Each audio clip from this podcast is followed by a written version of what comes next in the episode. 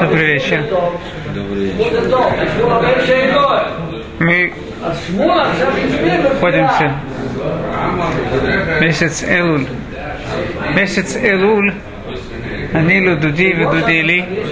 Я принадлежу своему возлюбленному. Мой возлюбленный принадлежит мне. Этот месяц, когда мы готовимся принять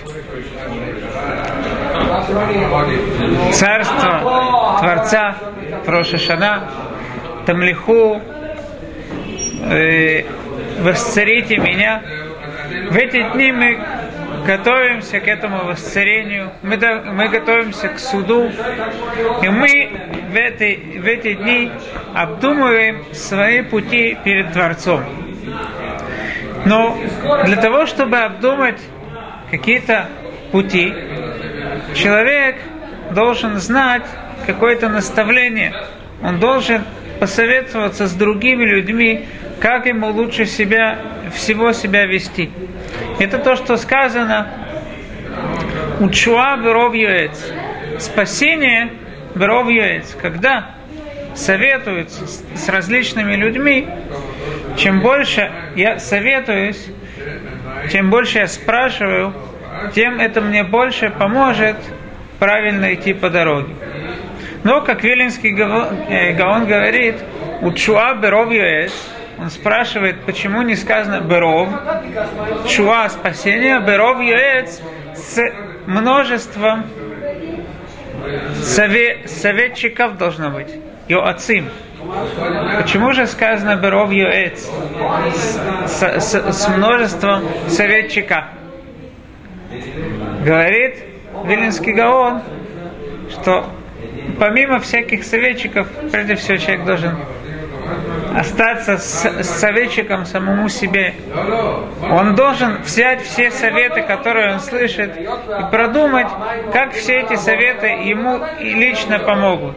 Потому что если он только будет слышать различные советы от различных людей и не будет думать, как это к нему подходит, так он никогда не найдет себе оптимальный путь. Есть Мишна в Месехет Авод, в Мишне говорится «Марбе и Марбе Твуна». Увеличивающий совет, Марбе Твуна, он увеличивает понимание. Спрашивает Рабхайми Воложин, что мы знаем, есть в мудрости разные различные категории. Есть хохма, есть дат, есть бина. Что такое хохма? Хохма – это знать много. Что такое бина? Бина это понять из одной вещи другую. Когда я советуюсь, то по-простому я увеличиваю хохма, я больше знаю.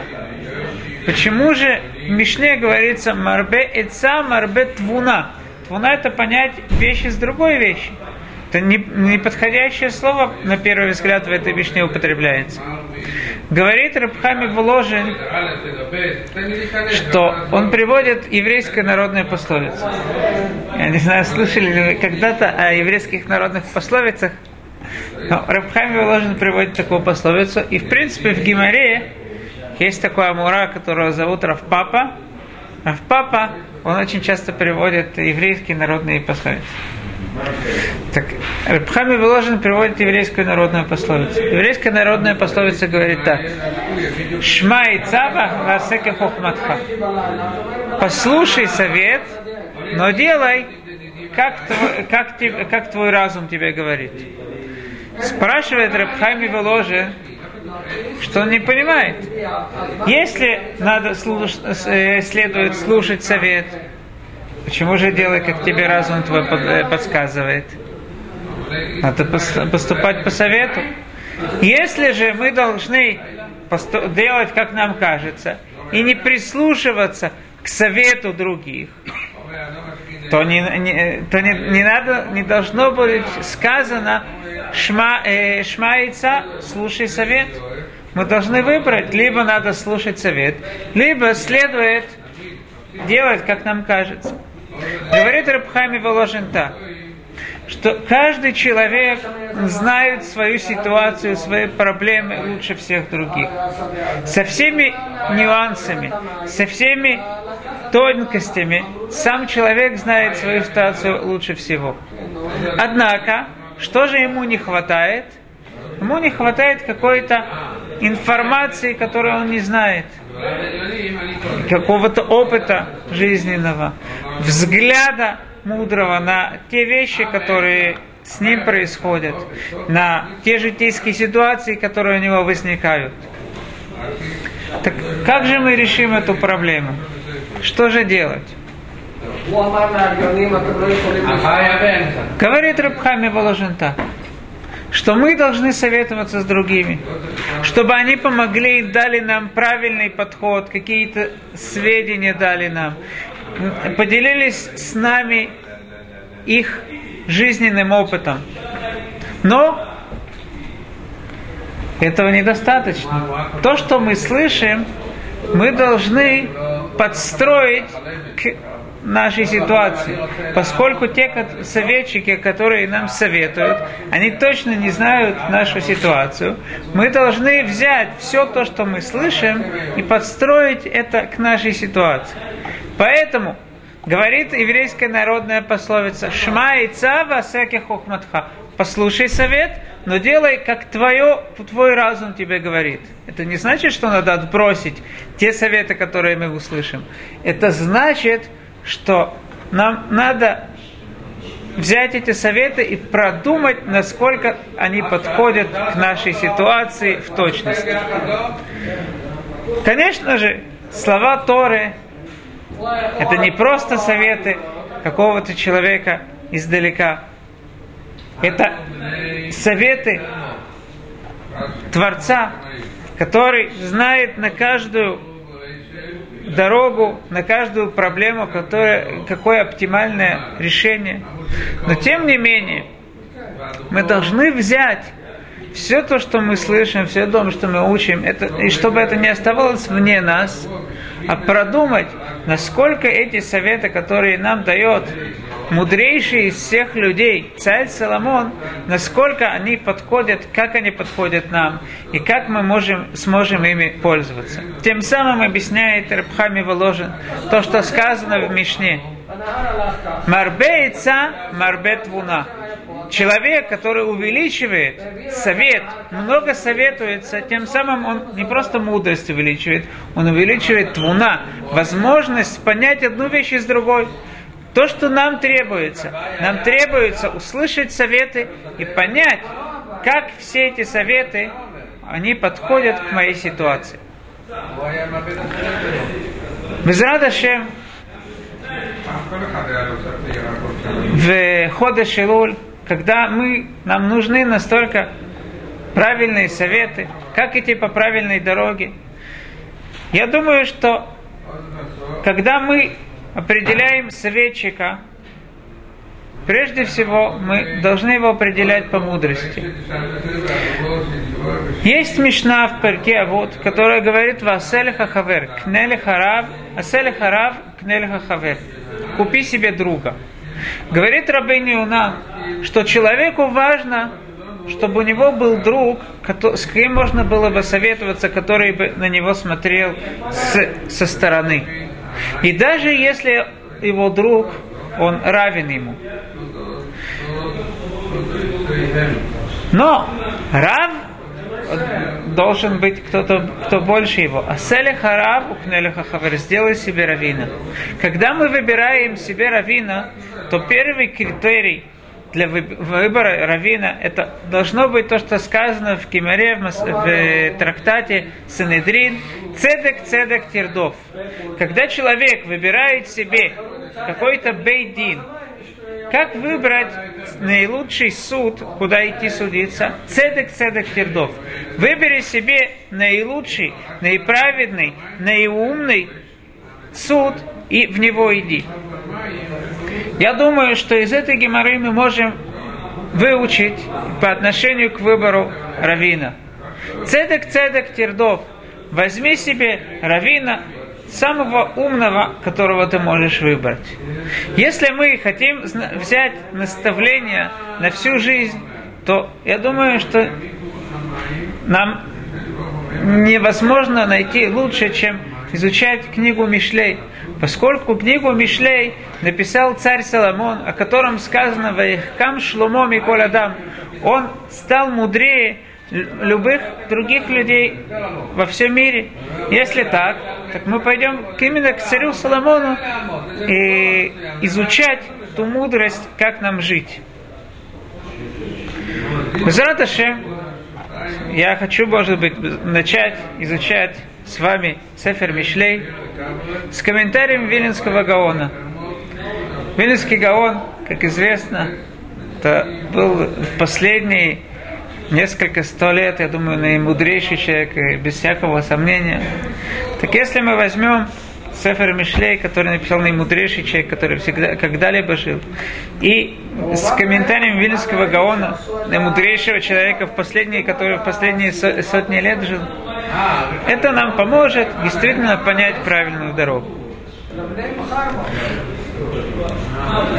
Интересно, что если мы возьмем какую-либо книгу, обычно мы обнаружим, что в самом начале книги обычно есть предисловие. Зачем, спрашивается вопрос, зачем нужно предисловие для книги? Почему невозможно без предисловия? Каждый кто пишет книгу, обязан написать предисловие. Как вы думаете, для чего нужно настолько важно предисловие, что не, не различные книги, различные темы, но почти каждый пишет предисловие. Почему же надо писать предисловие? Не, не все жанры. Э, если человек пишет роман или просто рассказ, он не пишет предисловие. Я согласен. Я имею в виду те книги, которые хотят изложить какую-то философскую идею, и так, эти книги... В вашем ответе есть ответ на наш, ваш вопрос. Так. То есть, э, если там какая-то глубокая вещь, идея и так далее, то читателя надо подготовить, потому что разные читатели начинают книгу. И некоторые из предисловия поймут, что да, им это надо читать, а некоторые скажут, нет, ну не надо читать. Рабельяу говорит, что предисловие надо, чтобы понять, насколько мне это подходит. Эта книга, может быть, она совсем не подходит. Обычно пишут, я знаете, в конце, если сегодня так делают, на, на если перевернуть книгу, то на обложке пишут вкратце резюме, резюме какое-то. Но зачем же, если есть резюме, зачем же Агдама? Так я думаю так. И резюме обычно пишет привлекать, чтобы купил книгу человек. После того, как он купил, так, он, так можно уже написать в, в предисловии, что он может это не читать.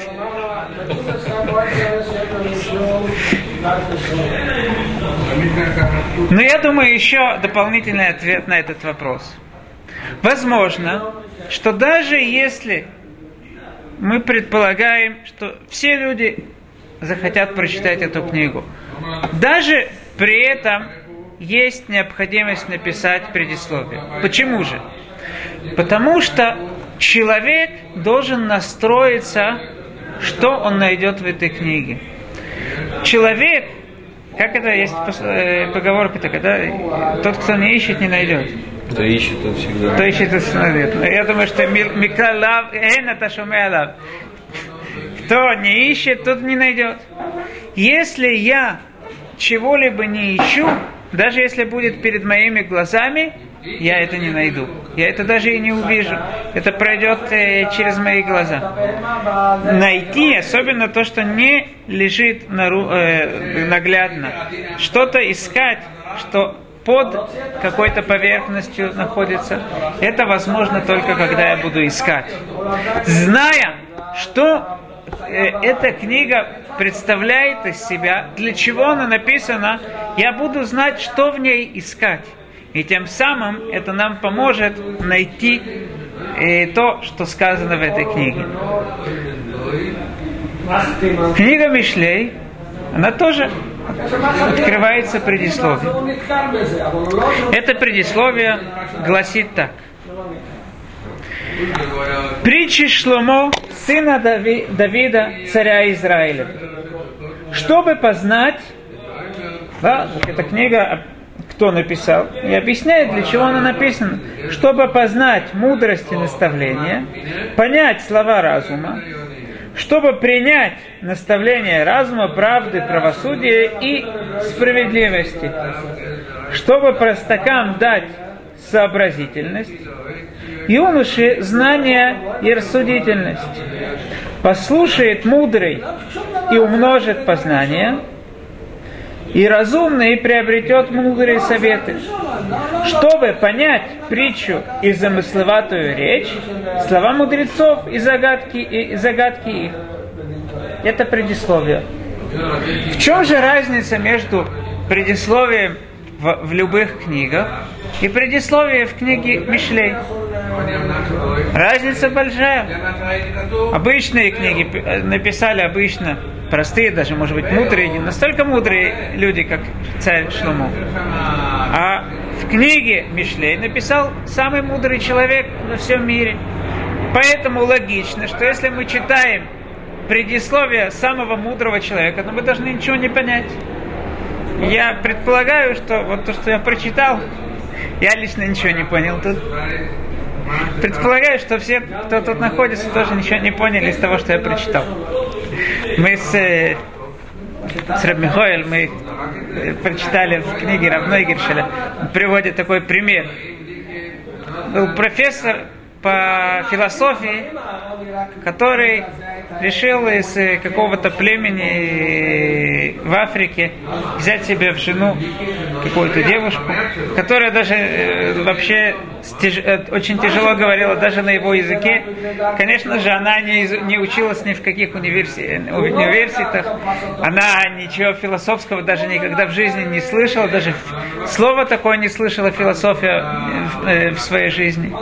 Но так или иначе, этот профессор, да, захотел ее, они женились. Вот проходит две недели, эта девушка приходит к Равину, плачет, говорит, знаешь что, я совершенно ничего не понимаю. Вот мой муж на субботу, он там ничего, начинает какие-то речи говорить. Для меня это как, э, как пение соловья. Вот ничего не понимаю, никакой коммуникации у нас нету. А, Равин сидит и улыбается. Она говорит, ты смеешься надо мной? Мало тебе то, что мне больно, ты еще надсмеешься надо мной. Равин говорит, нет, тобой я не смеюсь. Я, мне, я вообще удивлен, что что-то вы можете понять друг от друга, что-то ты понимаешь у него.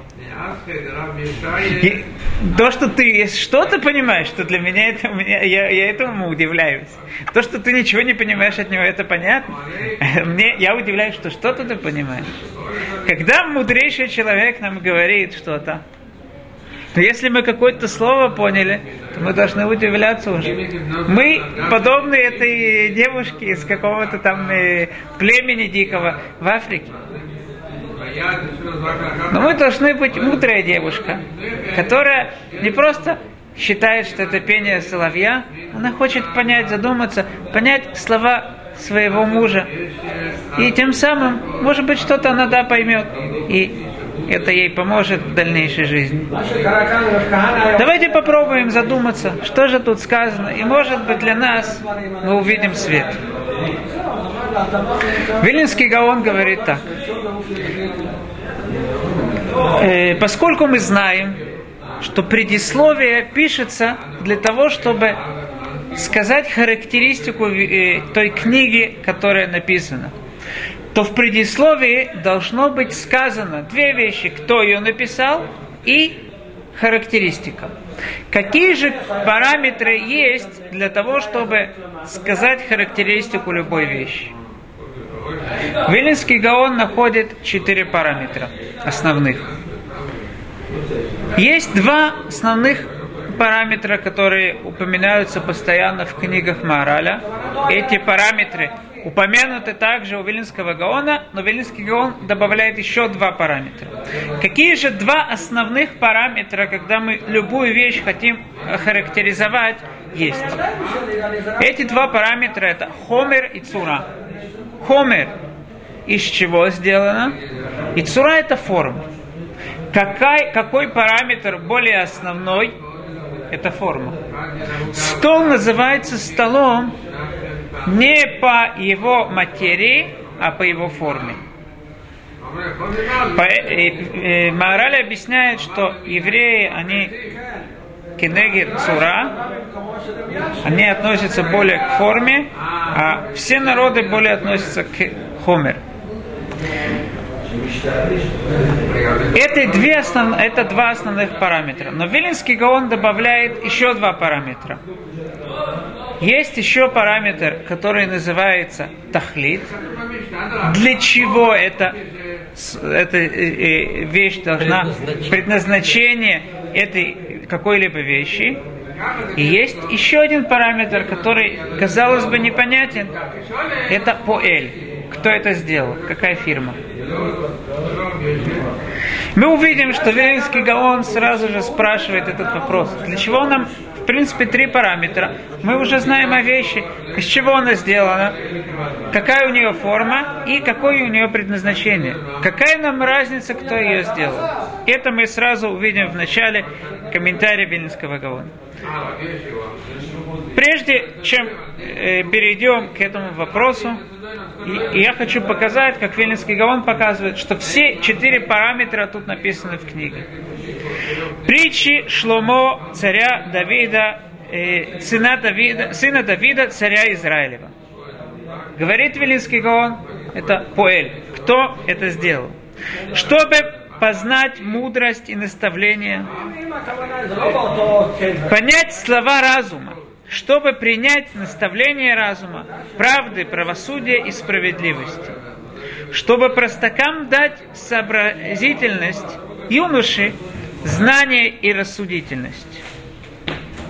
Послушает мудрый и умножит познание, и разумный приобретет мудрые советы. Притчи. Хомер. Из чего это сделано? Из чего сделана книга царя Соломона, она сделана из мишлей, из притч. Это ее материя. Каки, какая же форма есть у книги Мишлей? Да, есть различные притчи. Притча это только хоме, притча это только материя. Какая форма есть? Все, что тут рассказывается, чтобы познать мудрость и наставление, понять слова разума, чтобы принять наставление разума, правды, правосудия, справедливости, все это хомер, все это материя. Это тафлис. Это не так. Чтобы, чтобы понять. Здесь все, что вы перечислили в начале. Отлично. Вы спрашиваете хорошо, Мецуя. Вы спрашиваете хорошо. Сейчас, нет. сейчас я объясню. Сейчас я объясню ваш вопрос. Что же тахлис? Что же цель? Это говорит царь Соломон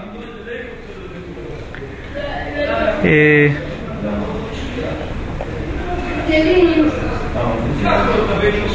Латет лептаим урма ледар датум зима. Дать, чтобы простакам дать сообразительность, юноше знание и рассудительность. То есть, на первый взгляд, как Рабельяу говорит, на первый взгляд кажется, что во всем написано «чтобы».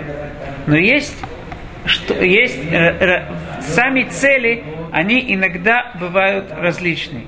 Есть первичная цель и есть конечная цель. Первичная цель – это то, к чему меня сразу, то, что я изучаю, что я делаю, к чему меня приводит. Есть конечная цель – это то, что мы, в конце концов, обнаружим, что выйдет из всего того, что мы пройдем.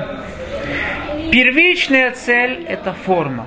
То есть, то, как написано, эти мишлей, эти притчи, их форма выражается в том, что все эти притчи, они говорят, они приходят дать нам разум, понять различные вещи, чтобы познать мудрость и наставление, понять слова разума. Все это первичная цель, которая выражается в форме мишлей.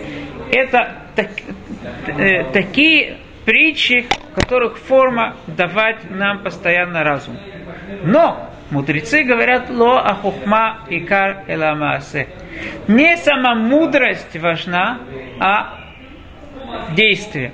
Человек, который остается только на уровне мудрости, это даже у самой мудрости нет никакого, значит, э, важ, э, никакой важности.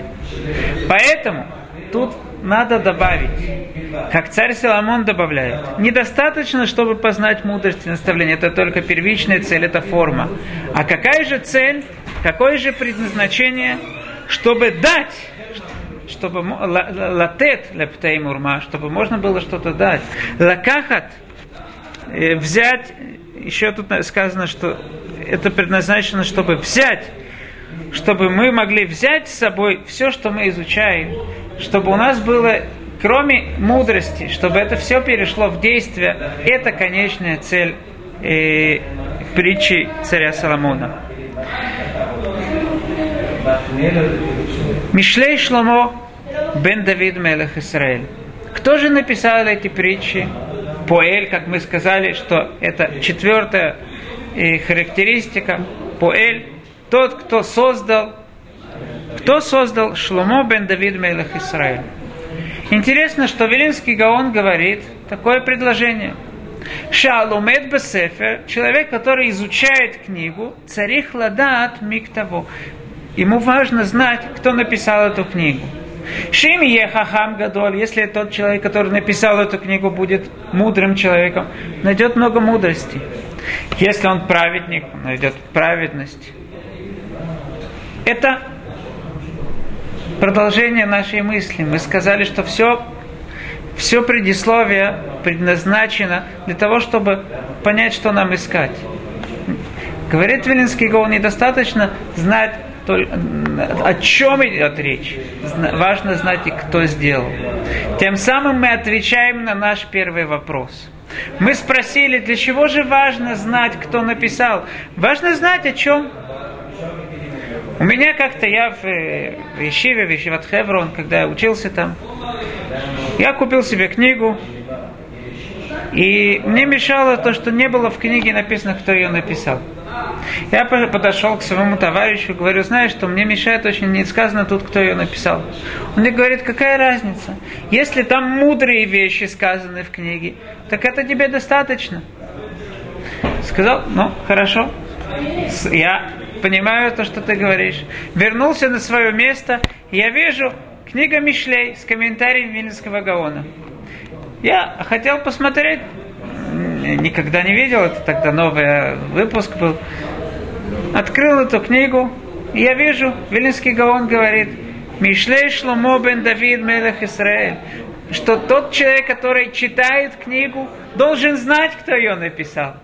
Я взял ее и подошел к нему и сказал, смотри, вот что тут сказано.